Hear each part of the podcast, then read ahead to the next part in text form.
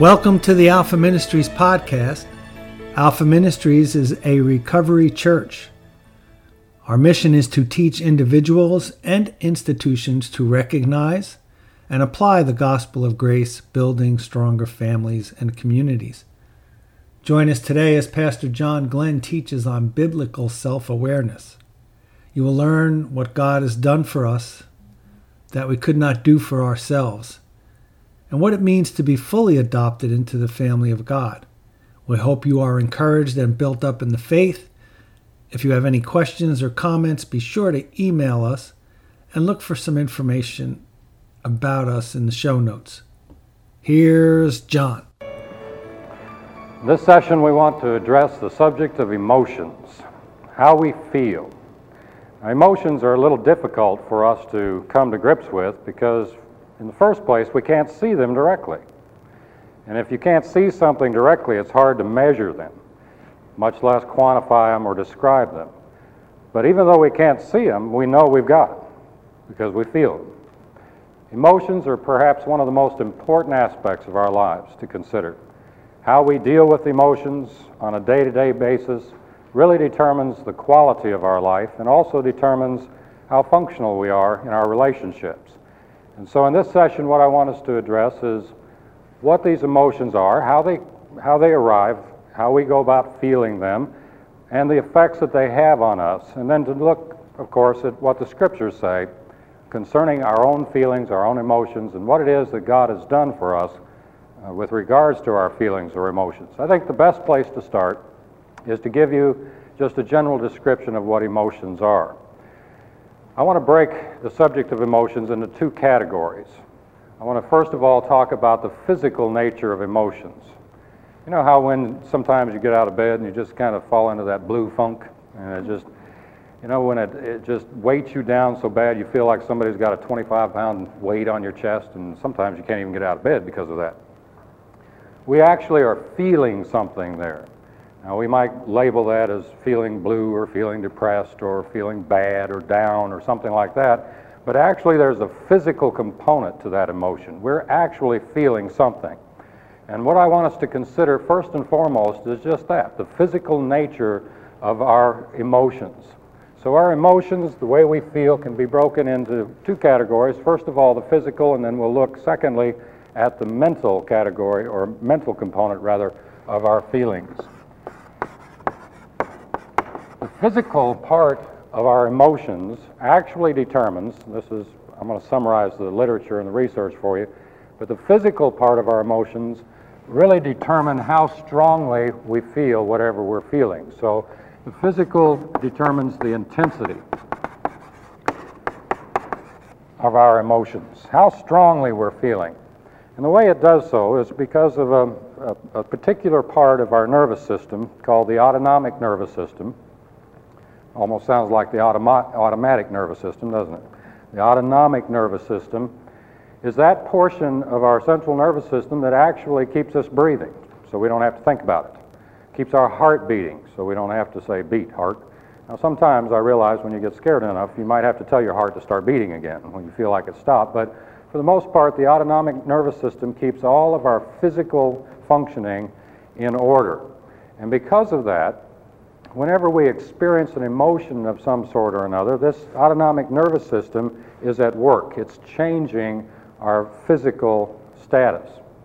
Now, there are many, many changes that correlate with the emotions or the feelings that we uh, experience on a daily basis. And I just want tonight just to give you an overview, kind of a brief overview of some of those changes, some of which you've probably experienced from time to time or can uh, remember experiencing. One of the first things that happens to you whenever you begin to feel an emotion of one sort or another is this autonomic nervous system changes the uh, various parts of your body so that in, in some respects your physical nature on the inside is changing. Even though you look pretty much the same on the outside, physically you're changing from the inside. Things like two little adrenal glands that, sit, that look like little fat globules on top of your kidneys secrete their hormones into your bloodstream. This gives you that agitated feeling that prepares you to leap tall buildings with a single bound or to outrun a freight train or a speeding bullet. This is an arousal that kicks in physically because there's a blood chemistry that's, that's changing in your, in your hormone system as the adrenaline hits your bloodstream. Now, simultaneously, there are some other changes that take place. For instance, the pupil of your eye will dilate to allow more light to enter in. Your hands will become a little bit sweaty in the palms because actually the electroconductivity of your skin has changed to allow for more tactile stimulation. There are some other things that are more directly involved that you experience, like anybody ever experience butterflies? When you get nervous and somebody calls you up front to talk in a group, or uh, you're going to go out and do something with a bunch of people watching, you start getting butterflies in your stomach, or sometimes it's referred to as a hollow feeling. This is brought on by a physical change that occurs when your autonomic nervous system tells your, your gut, the, actually the digestive process, to stop its action. The smooth muscle contraction known as peristalsis literally shuts down and stops altogether when you're confronted with a threatening situation. And that accounts for the hollow feeling, sometimes we call butterflies in our stomach. At the same time, the blood flow is directed away from the digestive tract to the extremities, to your arms and legs, so that you can either fight or flight, run from whatever it is that's threatening you. All of these changes that occur, the blood pressure goes up, your heart rate goes up, breathing is increased, more shallow. All of these prep, all of these changes, physical changes, are preparing you to actually deal with the threat in some way. Now, there was a fellow who did a whole lot of research on this. His name was Hans Selye, and he wrote a book entitled The Stress of Life, an old book now, in which he described the various physical changes, like I've just been describing for you, that he noted measuring uh, biological reactions of animals under laboratory conditions uh, in which he exposed them to various types of physical stresses. And he came up with, with a syndrome that I think is very useful in us understanding our emotions and how they affect us. I'm going to try to make a jump now from the experimental animal research to us human beings. And I know there's some things that we have in common with animals. One is that we have nervous systems that react to physical changes in our body. And so we're going to try to make, make this jump uh, with you in mind in order for you to begin to see what these feelings or emotions can actually do to you. And in order to do that, I need to show you on the board here what the syndrome was that Selye called. It's, it's actually the general adaptation syndrome, he called it. It's not necessary that you remember that. But it plots out on a graph what happens to us when we encounter a threatening situation. Now, Selye started out, of course, with a baseline measure. Now, that's not an EKG. An EKG like that means the fellow's dead, okay? This, this means that everything is functioning normally on this baseline. So you could say the heartbeat is about 72 times a minute, they're breathing about 24 times a minute. All of the electrochemical reactions in the body are functioning normally. This is the normal baseline. And then he introduced a stress. Now, this stress that he was, was concerned about was basically, as I said, a physical stress electroshock, heat, cold, different types of stress like this that he did to these animals. And then he measured their physical response to those stresses. And, and he was trying to get at the physical component of our emotions and measuring the intensity of that. When he began to measure it, he noted this syndrome. He noted that, first of all, as you might suspect, as soon as the stress enters, as soon as the stress happens, the body changes in response to it. And of course, he labeled this change in which all of these measures that he had taken before shot up, he labeled that as the alarm. The alarm stage. That alarm stage meant basically the body realized that something was going on, something was wrong, things were uh, not right, and it must respond to that stress. During this alarm stage, these kinds of physical reactions took place that I just described for you. The heart rate changes, the blood pressure changes. All of these things happen without any conscious thought on the part of the subject whatsoever. But he noticed that these changes would only occur to a certain extent. Obviously, your heart rate can't go up to the point where you die necessarily, unless you have a bad heart, but it'll only increase to a rapid pulse rate uh, only so high. Now, that would vary from individual, and then it would kind of level out. And Selye noted that as the stress persisted, as the stress continued, that the body would continue to respond to that stress with a heightened response noted in the alarm stage. And he called this stage the resistance. The resistance stage, which simply means that as long as the stress is there, the body is geared up towards that.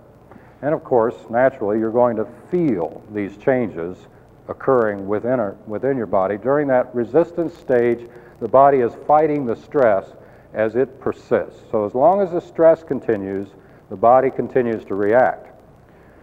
Selye further noted that what goes up sooner or later must come down. And he noted that over a prolonged period of time, as long as that stress continued, that no matter what the animal was like, no matter what the condition was, sooner or later, those bodily functions would return back to the normal line. But the problem is, they didn't just come back to normal, they went on down ultimately to death. This death involved the death of the entire organism. In other words, these animals living under prolonged stress would sooner or later collapse, and so he called this, of course, the exhaustion stage. That's exhaustion. The exhaustion stage. Now, they're not just exhausted in this case, they're dead, okay? But I want us to understand something about correlating this with our stress. When we experience stress of any sort, any kind of a threat, I like to use the example of walking down a mountain pathway in Colorado. I came from Colorado and I, I love the wilderness areas. Very beautiful. We used to go backpacking all the time and we get up in the, in the mountains and you're walking down this beautiful mountain pathway. You round a corner in late spring, early summer, and lo and behold, you come face to face with a grizzly bear standing on its back legs, looking at you like lunch. Mm-hmm. What's going to happen immediately at that point? Well, your body's going to perceive that threat. It's going to, your eyes are going to see that grizzly bear, and you're going to put two and two together and say, this grizzly bear is going to eat me for lunch. And automatically now, without you even thinking about it, all these physical changes are going to take place. So you've just gone through the alarm stage. All these physical changes are going to take place in your body, either to fight or flight, whichever you think is going to be most useful at the moment. And your body is geared up for this. Now, if you're able to get away from the grizzly or he, he wanders off, then your body is going to return back to the normal level again. But you see, some people have to live with a grizzly bear. It's kind of like living with a rattlesnake. It can be done, but you have to do it real carefully. And by this, I'm talking about the kind of stress that's produced in relationships. In a dysfunctional family system where there is constant stress in the household, people have learned to live with a grizzly bear. At least they think they're living with a grizzly bear. Actually, they're resisting the grizzly bear. And as long as that stress persists, just like in Selye's diagram here, as long as that situation, circumstance persists, there's a stress in their life that they are resisting. Now, true to Selye's syndrome here, as long as that stress is there, the resistance is going to be there, but sooner or later, you're going to reach this point of exhaustion. Sooner or later, you're going to come to this point where your body can't take it anymore. Now, it's doubtful, it depends on the nature of the stress and the circumstances, but it's doubtful that your whole person will die. More likely, only a particular part of your body will die. The classic kind of illustration of this has to do with the uh, executive syndrome, in which an executive in business has to live under constant pressure and constant stress in order to make a living. And after a prolonged period of time of that constant stress or pressure, part of his stomach lining dies. And we call that a peptic ulcer. You see, it's not just the whole organism that dies or brings death, but it can be actually just part of us that dies and experience uh, we can experience death in a particular system. Now, there's a fellow who wrote a book about all of this. His name is C.I. McMillen. He was a doctor, and he wrote a book called None of These Diseases from a Christian point of view, in which he outlined very carefully this kind of syndrome. By the way, this is called a psychosomatic disorder. Let me put that on the board for you because so you understand what we're talking about. The psychosomatic, which is actually a compound word. Uh, the, the word psycho comes from the Greek term psyche, which is also translated soul. And every time you think of psycho, you probably think of the Alfred Hitchcock movie. So let's get that out of our minds. Psycho just has to do with the mind. Soma, the Greek word from which somatic comes, has to do with the body. A psychosomatic reaction is a mind body type of reaction. In other words, it's a physical reaction in our body that's produced mentally. And in his book, C.I. McMillen addresses all sorts of psychosomatic ailments that we have because of the stress that we live under. He lists out such things ranging from hives, just breaking out, and, and rashes and skin rashes, skin disorders, to uh, breathing types of disorders. He links it with uh, coughing. He lists it with, with asthma. He lists uh, out all sorts of respiratory kind of ailments. He also uh, lists out circulatory ailments like uh, heart disease, blood pressure disease, and that sort of thing. And he lists, of course, the digestive tract. The digestive tract takes, uh, I started to say takes serious gas, but there's no, no pun intended on that. The digestive tract actually really gets hammered on psychosomatic disorders, primarily because its function is shut down under stress altogether. And those digestive juices and enzymes and so on in that digestive tract that's meant to digest your food begins to digest you instead if it's left there too long. So there are a lot of a lot of different types of disorders from ulcers to colitis to all kinds of things to very painful cramping and all sorts of things related to stress. Now, Psychosomatic disorders account for about half of the hospital beds being filled in America. Did you know that? These are old statistics that I have, but I want to share them with you anyhow. Over half the people that go to a hospital actually do so because of their suffering from a psychosomatic disorder of one sort or another. Now, over two thirds of the people that consult a physician are consulting them because of a psychosomatic disorder. And let's clarify something now. I'm, not, I'm talking about psychosomatic disorder. I'm not talking about hypochondria. Hypochondria is when you think there's something wrong with you and there isn't anything wrong with you. That's hypochondria. Hypochondria is what I got when I read my wife's nursing books and all those symptoms of those rare diseases. I would begin to read that and say, oh, that's me. I've got it. I'm sure I'm going to die with this terminal disease of whatever this disease was. That's, that's hypochondria. Psychosomatic disorder is a real physical damage being done to the body because of stress. And psychosomatic disorders are very common, extremely common. Not all of them do serious damage to us. For instance, let me give you an example of one. If I were to call one of you out of the audience, the studio audience here, and and have you come up and stand with me and ask you some embarrassing questions, we would all be able to see a classic example of a psychosomatic response, wouldn't we? We would see the blushing take place. Some of you are getting red just thinking about it. We would see that uh, the, the blood vessels in the face are dilating and actually allowing more blood to flow so your face would turn red. All right, that's a psychosomatic response. It's not obviously not. No one's going to be killed or hurt from blushing. Uh, however, there are some more serious ones. Let me give you a biblical one that I, is one of my favorite ones, and that is that when Jesus was in the garden on the night before he was crucified, you remember the story? How he submitted himself to a shockwave of grief and astonishment. He was at that moment actually bearing our griefs. He was carrying our sorrows on himself. He submitted himself to take on the full pain of all the stress we've ever felt in our life or ever will feel.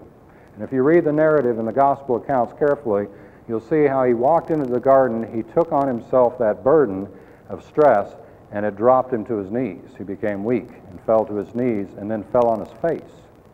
And then Luke, the physician, records for us the psychosomatic response. He began to actually sweat drops of blood. So intense was the pressure that was on him, he bled through his sweat glands. Now, we're going to talk about that a little more in just a moment. But I want you to I want you to see that some psychosomatic disorders can be very serious. In fact, there was a researcher team, a husband and wife team by the name of Leshan, who actually correlated the increase of cancer in our society with the increased pressure or stress that we live under. I think you all realize, of course, that we're living in a pressure cooker type of society today. When we get home at night and we turn on the 5 o'clock news, you see, we not only have to deal with the negative stuff that happened to us that day, but we have to see all the problems of the world for at least an hour before we can go on with our life. And when you watch everybody else's problem, or you pick up the newspaper and you see all the things around about you, you're going to have to take on that increased stress load. Leshan and Leshan did a study that correlated the increase of cancer in American culture with the increased stress, particularly related to the threat of nuclear war and also just the increased daily stress we live under. This is a very serious, threatening kind that we need to come to grips with in terms of dealing with our own emotions. The fact that they do actually cause us to become sick. Now, the Bible talks about this, and we'll get into that in a moment, but I want you to be aware of the fact that when we go through this kind of response, we're going to go through it. It's natural to go through an alarm reaction, a resistance uh, stage, but even we, when we go into the psychosomatic ailment, even when we, we actually experience death in a tissue or death in an organ, and we wind up in the hospital or go to the doctor, the problem is not just a physical one at this point. You see, the problem here, even though it shows up physically in the symptoms, is not just a physical one, but rather the problem is how we're dealing with this stress. So it becomes a mental problem as well.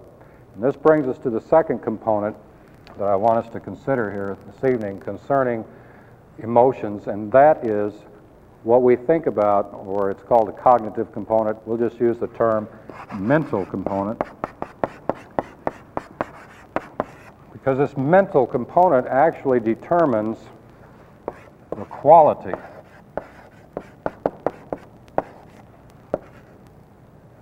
the quality of what we're feeling, whereas the physical determines the intensity of what we're feeling. You see, the intensity, uh, the physical component, is based primarily on physiological changes within our bodies.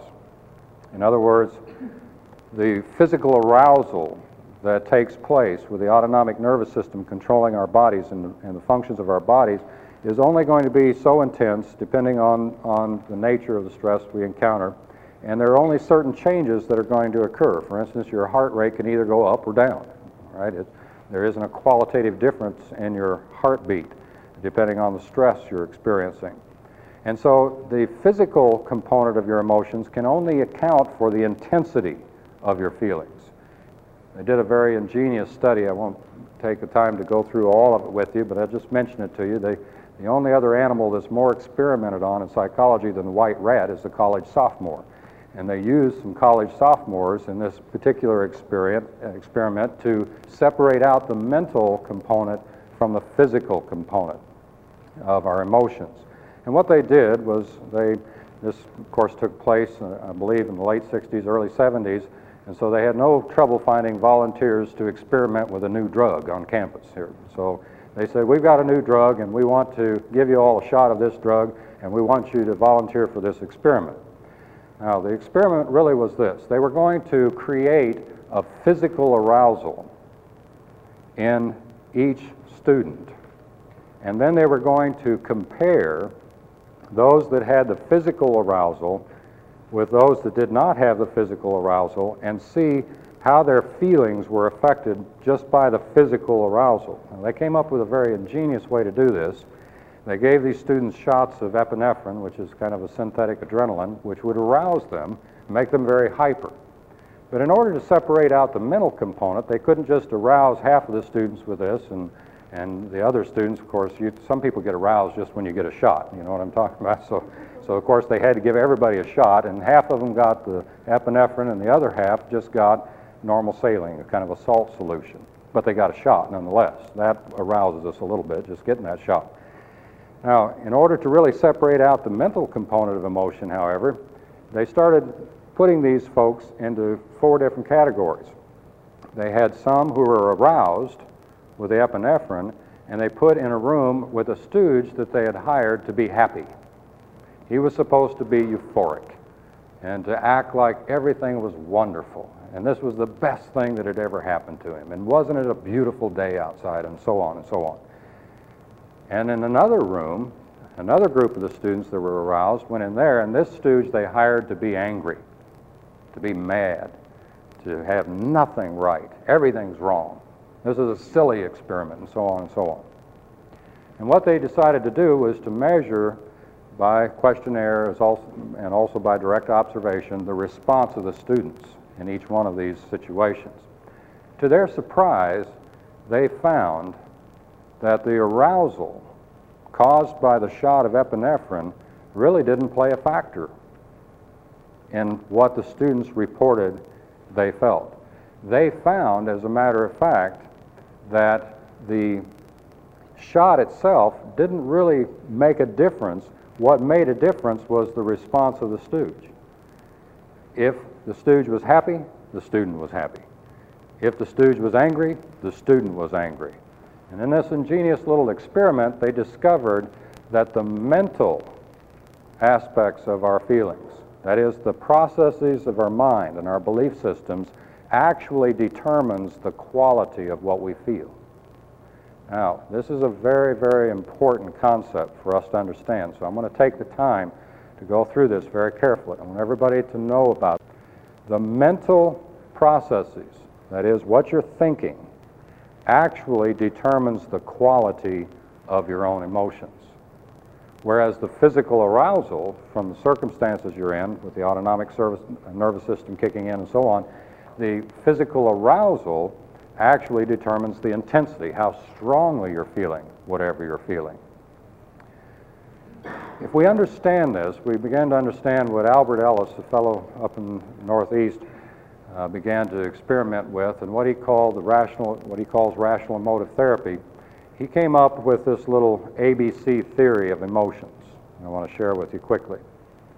He said that generally, you and I, whenever we get aroused in one way or another, whenever we're feeling uh, this, this type of arousal here, we have in our minds this natural understanding of it that that arousal comes from whatever happened to us out here. So he says that event A, whatever happened to us, that's event A, naturally in our minds and our thinking produces the consequence C, the arousal, the physical arousal of our emotions.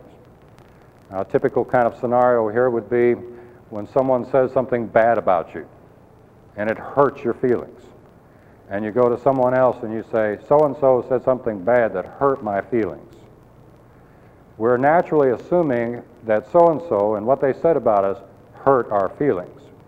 But Ellis says it's not quite that simple. There's another factor that we need to consider here. It's not just what happened here, event A, that causes the consequence of hurt feelings, C here. But in between A and C, obviously, is B. And B, he says, stands for beliefs. What we're thinking, what we believe. You see, if the mental component determines the quality of our feelings, then no one really has the power to hurt our feelings unless we believe that which is necessary to give them that power.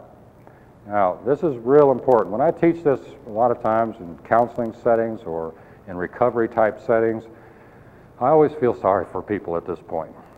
Because here they are feeling bad to begin with, you know? That's why they're in counseling or that's why they're in recovery. They're trying to deal with their emotions. And they're feeling bad to begin with. Some of them are feeling terrible. And they've acted terrible, and so they've, they've gotten involved in a vicious cycle of feelings to begin with. And so I, I hesitate really to lay this on them that the reason they're feeling bad is because they're thinking bad. Because you see, normally they're feeling so bad, if you go ahead and tell them, now the reason you're, you're feeling bad is because you're thinking bad, then they really blame themselves.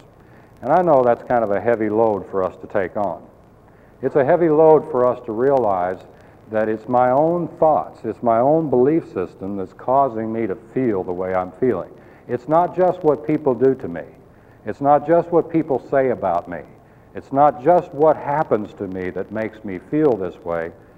It's also what I'm thinking about what has happened to me. And I know that's kind of a heavy responsibility, especially when we're feeling down. Nobody likes to assume that responsibility. However, let me show you the hope in this. Let me show you the flip side of this. If we can assume that it's our own belief systems that's making us feel the way we feel, if we can assume that Ellis is right, that it's not just what happened to us in event A, but it, that produces consequence C, but it's also our beliefs about event A, and particularly about ourself with regards to event A. If we can come to understand that, then we can develop a key to determine our own feelings. We no longer have to be at the mercy of everybody and everything around us anymore concerning our feelings. We can actually develop a key to controlling our own feelings. Now, many people feel today that they are at the mercy. They believe that they are at the mercy of other people. Other people have to behave. Other people have to be nice. Other people have to do what they think they ought to do. Other people have to, in some way, respond in order for them to feel good. And if other people don't respond like they think they should, then they're not going to feel good no matter what. This is a very dangerous trap, an exceedingly dangerous trap. Because what it boils down to is a loss of control over our feelings. We have no longer have control over our feelings if we think that everybody else and every other situation out there can make us feel bad. But if we'll assume responsibility for our own feelings and understand that it's what we're saying to ourselves about ourselves in relationship to our environment that determines our feelings, then we can begin to deal with our feelings. So, my goal in this is to quit allowing your feelings to control you. I'm hoping that you'll be able to understand that you no longer have to be controlled by your feelings, that you can actually control your feelings. You no longer have to lose control of your feelings, that you can actually control them. And this brings us to a measure of freedom that most people find difficult to even imagine, much less experience and live in. But yet, this is the freedom the Scriptures call us to. The freedom the Scripture calls us to is to be free from our own feelings, to be free from the depression, to be free from the bitterness and hatred, to be free from the anxieties and worries that keep us in an emotional prison.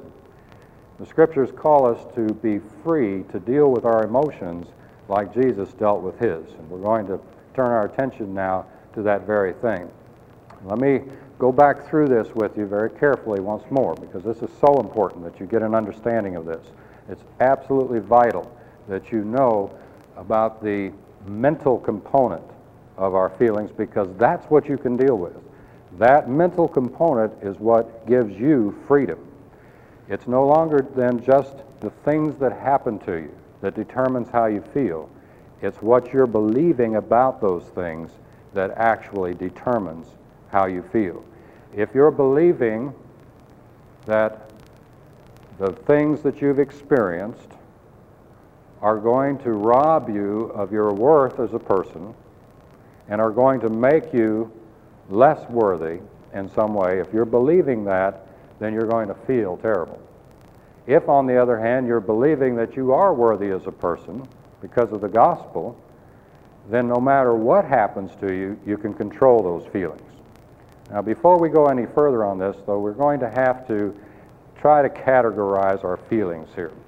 And I want you to try to bear with me on this because there's, there's literally hundreds of, of descriptions of how we feel. There are, are literally hundreds of statements that would describe how we feel, ranging from feeling good and euphoric, uh, feeling loved, feeling uh, to all the negative stuff of feeling hateful or feeling bitter, to depressive stuff of feeling let down. I mean, there's a thousand different ways. And I frankly got confused when I was studying this. I got confused with all the various ways you can describe feelings. So I asked the Lord one day, I said, I, I want you to try to simplify it for me so that I can lay hold of, of the feelings and get a handle on emotions in a little better way so I can teach others about it.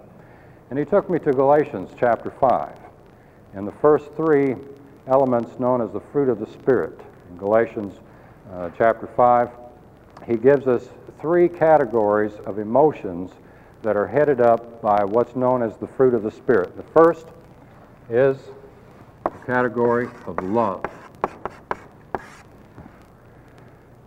He says, Now the fruit of the Spirit is love, joy, and peace. First category is a category of love, and I want you to think of this as a cluster of, of emotions or feelings. We could use other terms here.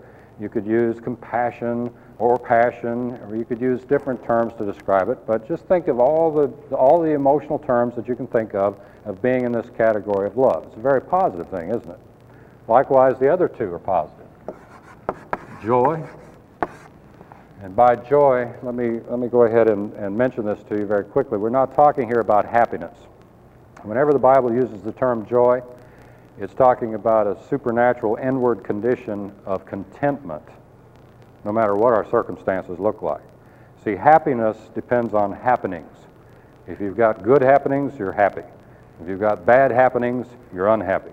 So happiness depends on what goes on around you. Joy does not. Joy is not related to circumstances. Joy is a fruit of the Spirit. But as a positive emotion, we can put other things there. I'm going to use another term because I'll be bringing it in later. I'm going to put the term hope here for you as well.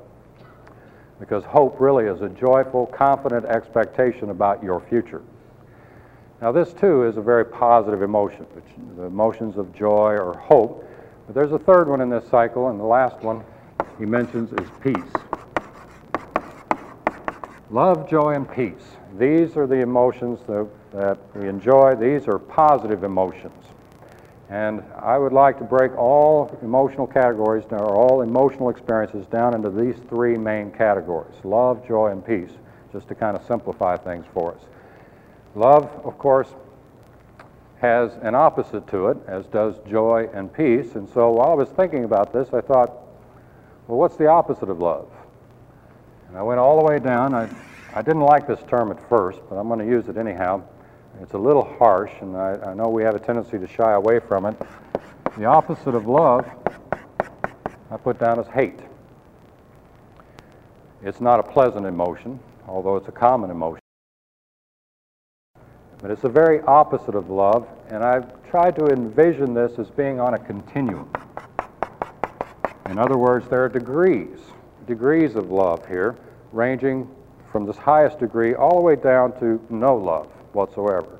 Hate is the absence of love.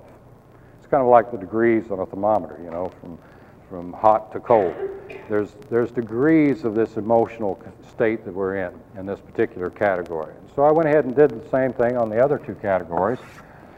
On the joy continuum, I also listed as the very opposite of joy I started to use the word depression, but I, I hate to get in semantic games, and because of, of some things of clinical depression, uh, some physiological things, I shied away from that and stayed with what I consider to be the thing that causes us to be hopeless more than anything else, and that is we fall into self pity. Start feeling sorry for ourselves. The very opposite of having any hope concerning ourselves is to feel sorry for ourselves. We've there's absolutely no hope in self pity whatsoever, no joy in self pity either. Now, on this third continuum, I decided that peace is natural, uh, positive kind of thing. We all like peace and tranquility and so on, and we know what that means. But what the opposite of that was, was a little more difficult to come to grips with. And so I picked out the, the term anxiety, and we'll just use that for our class anxiety. Or you could use the term worry here. Anxiety or worry is the opposite of peace. Now, because I labeled these things positive, these are positive emotions up here love, joy, and peace, fruit of the Spirit, they're positive. I thought immediately I ought to label these on the bottom as negative. But the longer I thought about this, the more I I discovered that if I label these as negative, then we're kind of stuck here. We're either spiritual, with love, joy, and peace, or we're all negative down here and unspiritual. And on top of that, these things I discovered were not just negative kinds of experiences. Because of the physical component in emotions, these things down on the bottom, these experiences, bring with them death. And as a result, I thought it would be better to label them what the Bible calls these experiences. The Bible doesn't call them negative emotions, it calls them sin, sinful emotions.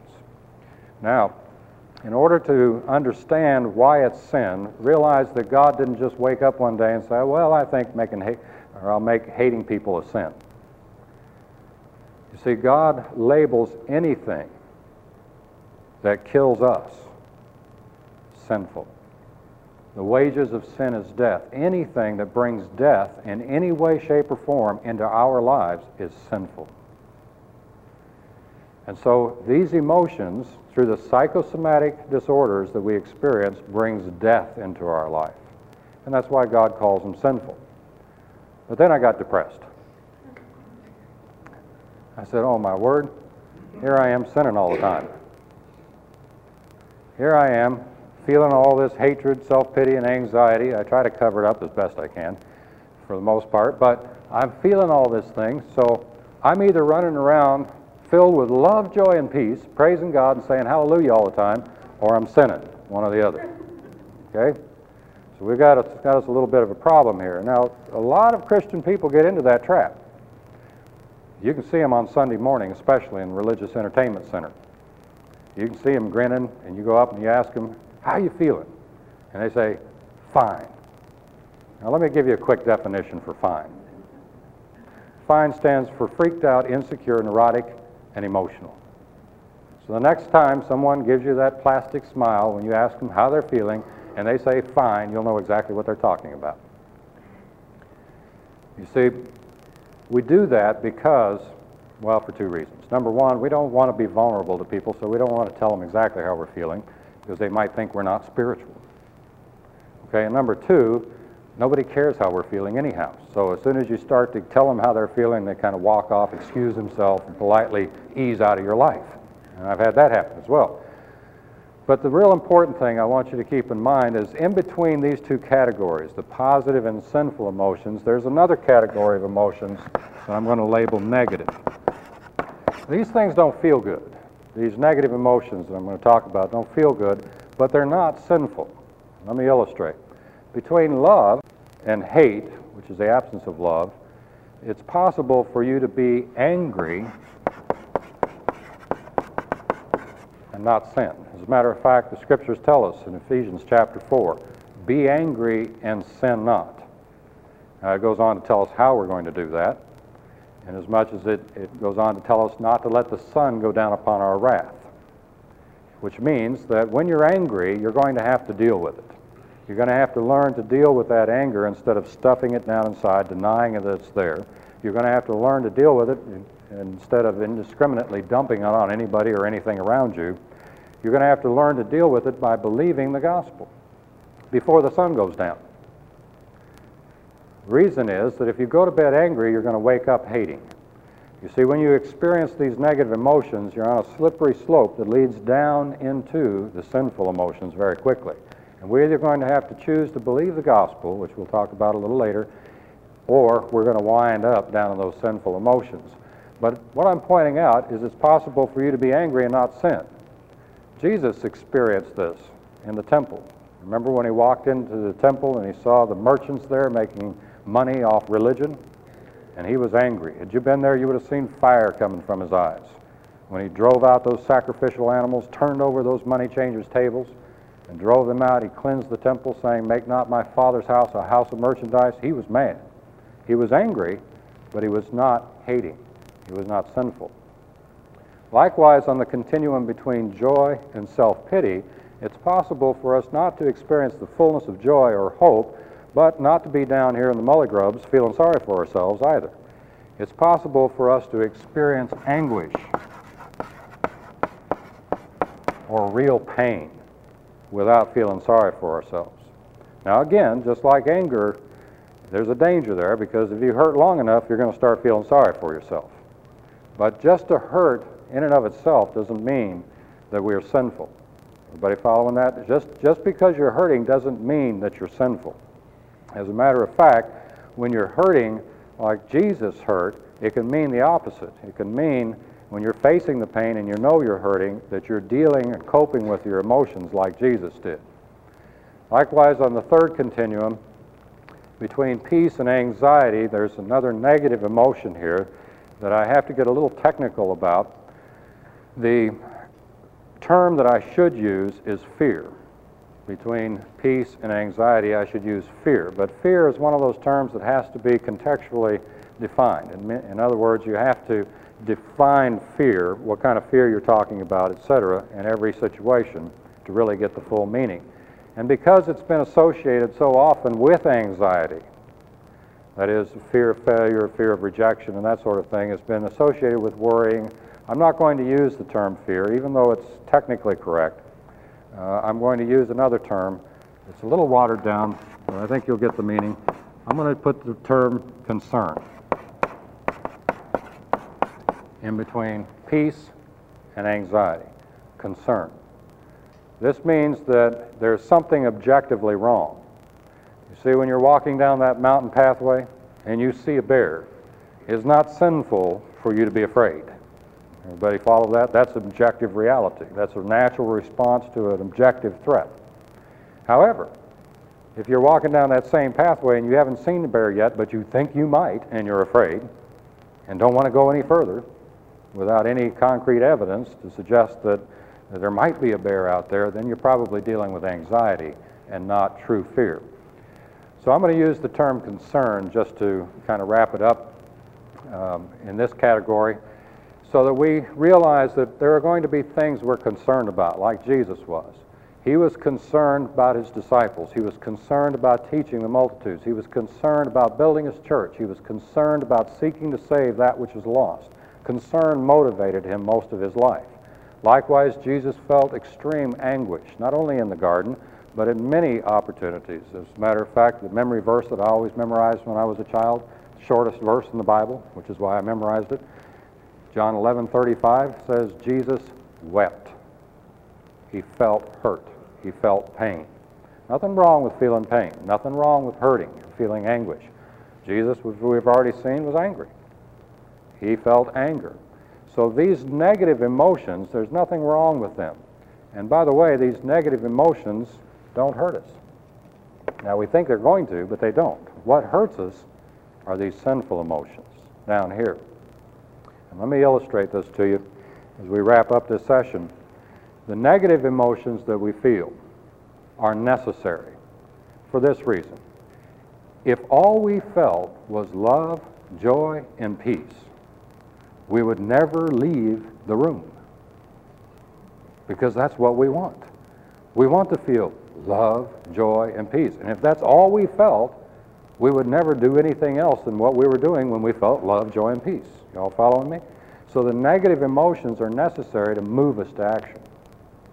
They're not something to be avoided. They're something that are necessary in our life. However, as I've already pointed out, those negative emotions can lead to those sinful emotions very quickly in the absence of the gospel. And what we have to learn to do then to control our own emotions is to first of all recognize what it is we're feeling, and then secondly to bring the gospel into it, which involves changing the belief systems. Now, in a later session, we're going to talk about what God has wanted from all of us from the very beginning, and that is to repent.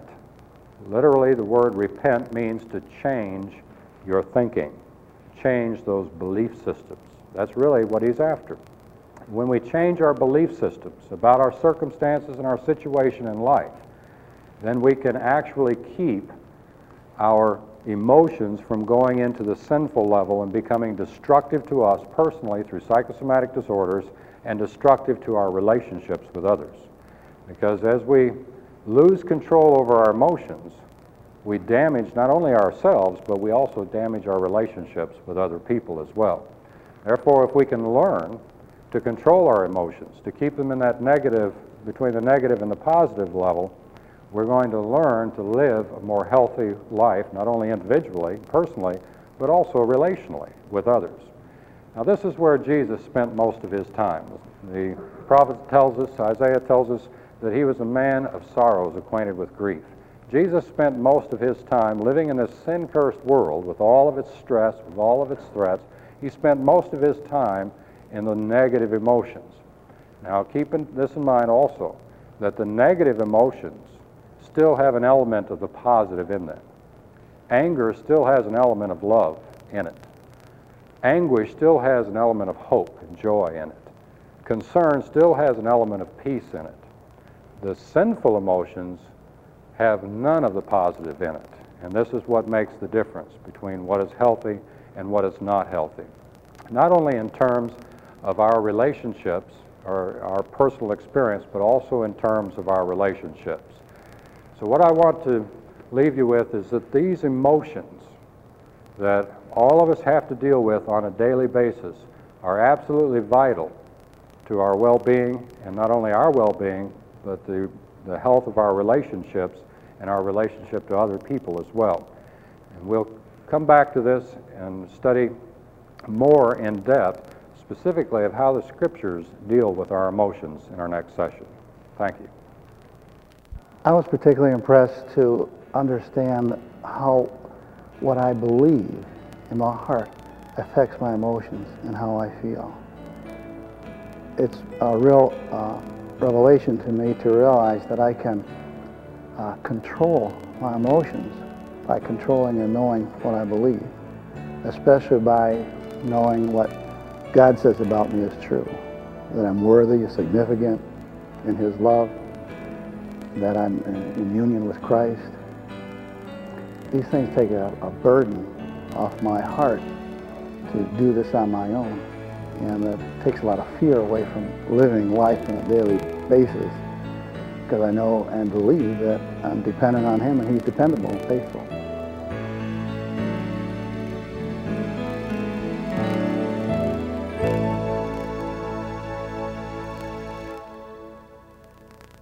Thank you again for listening. If you want more access to Alpha Ministries teaching, you can like us on Facebook, subscribe to our YouTube channel, and visit our website.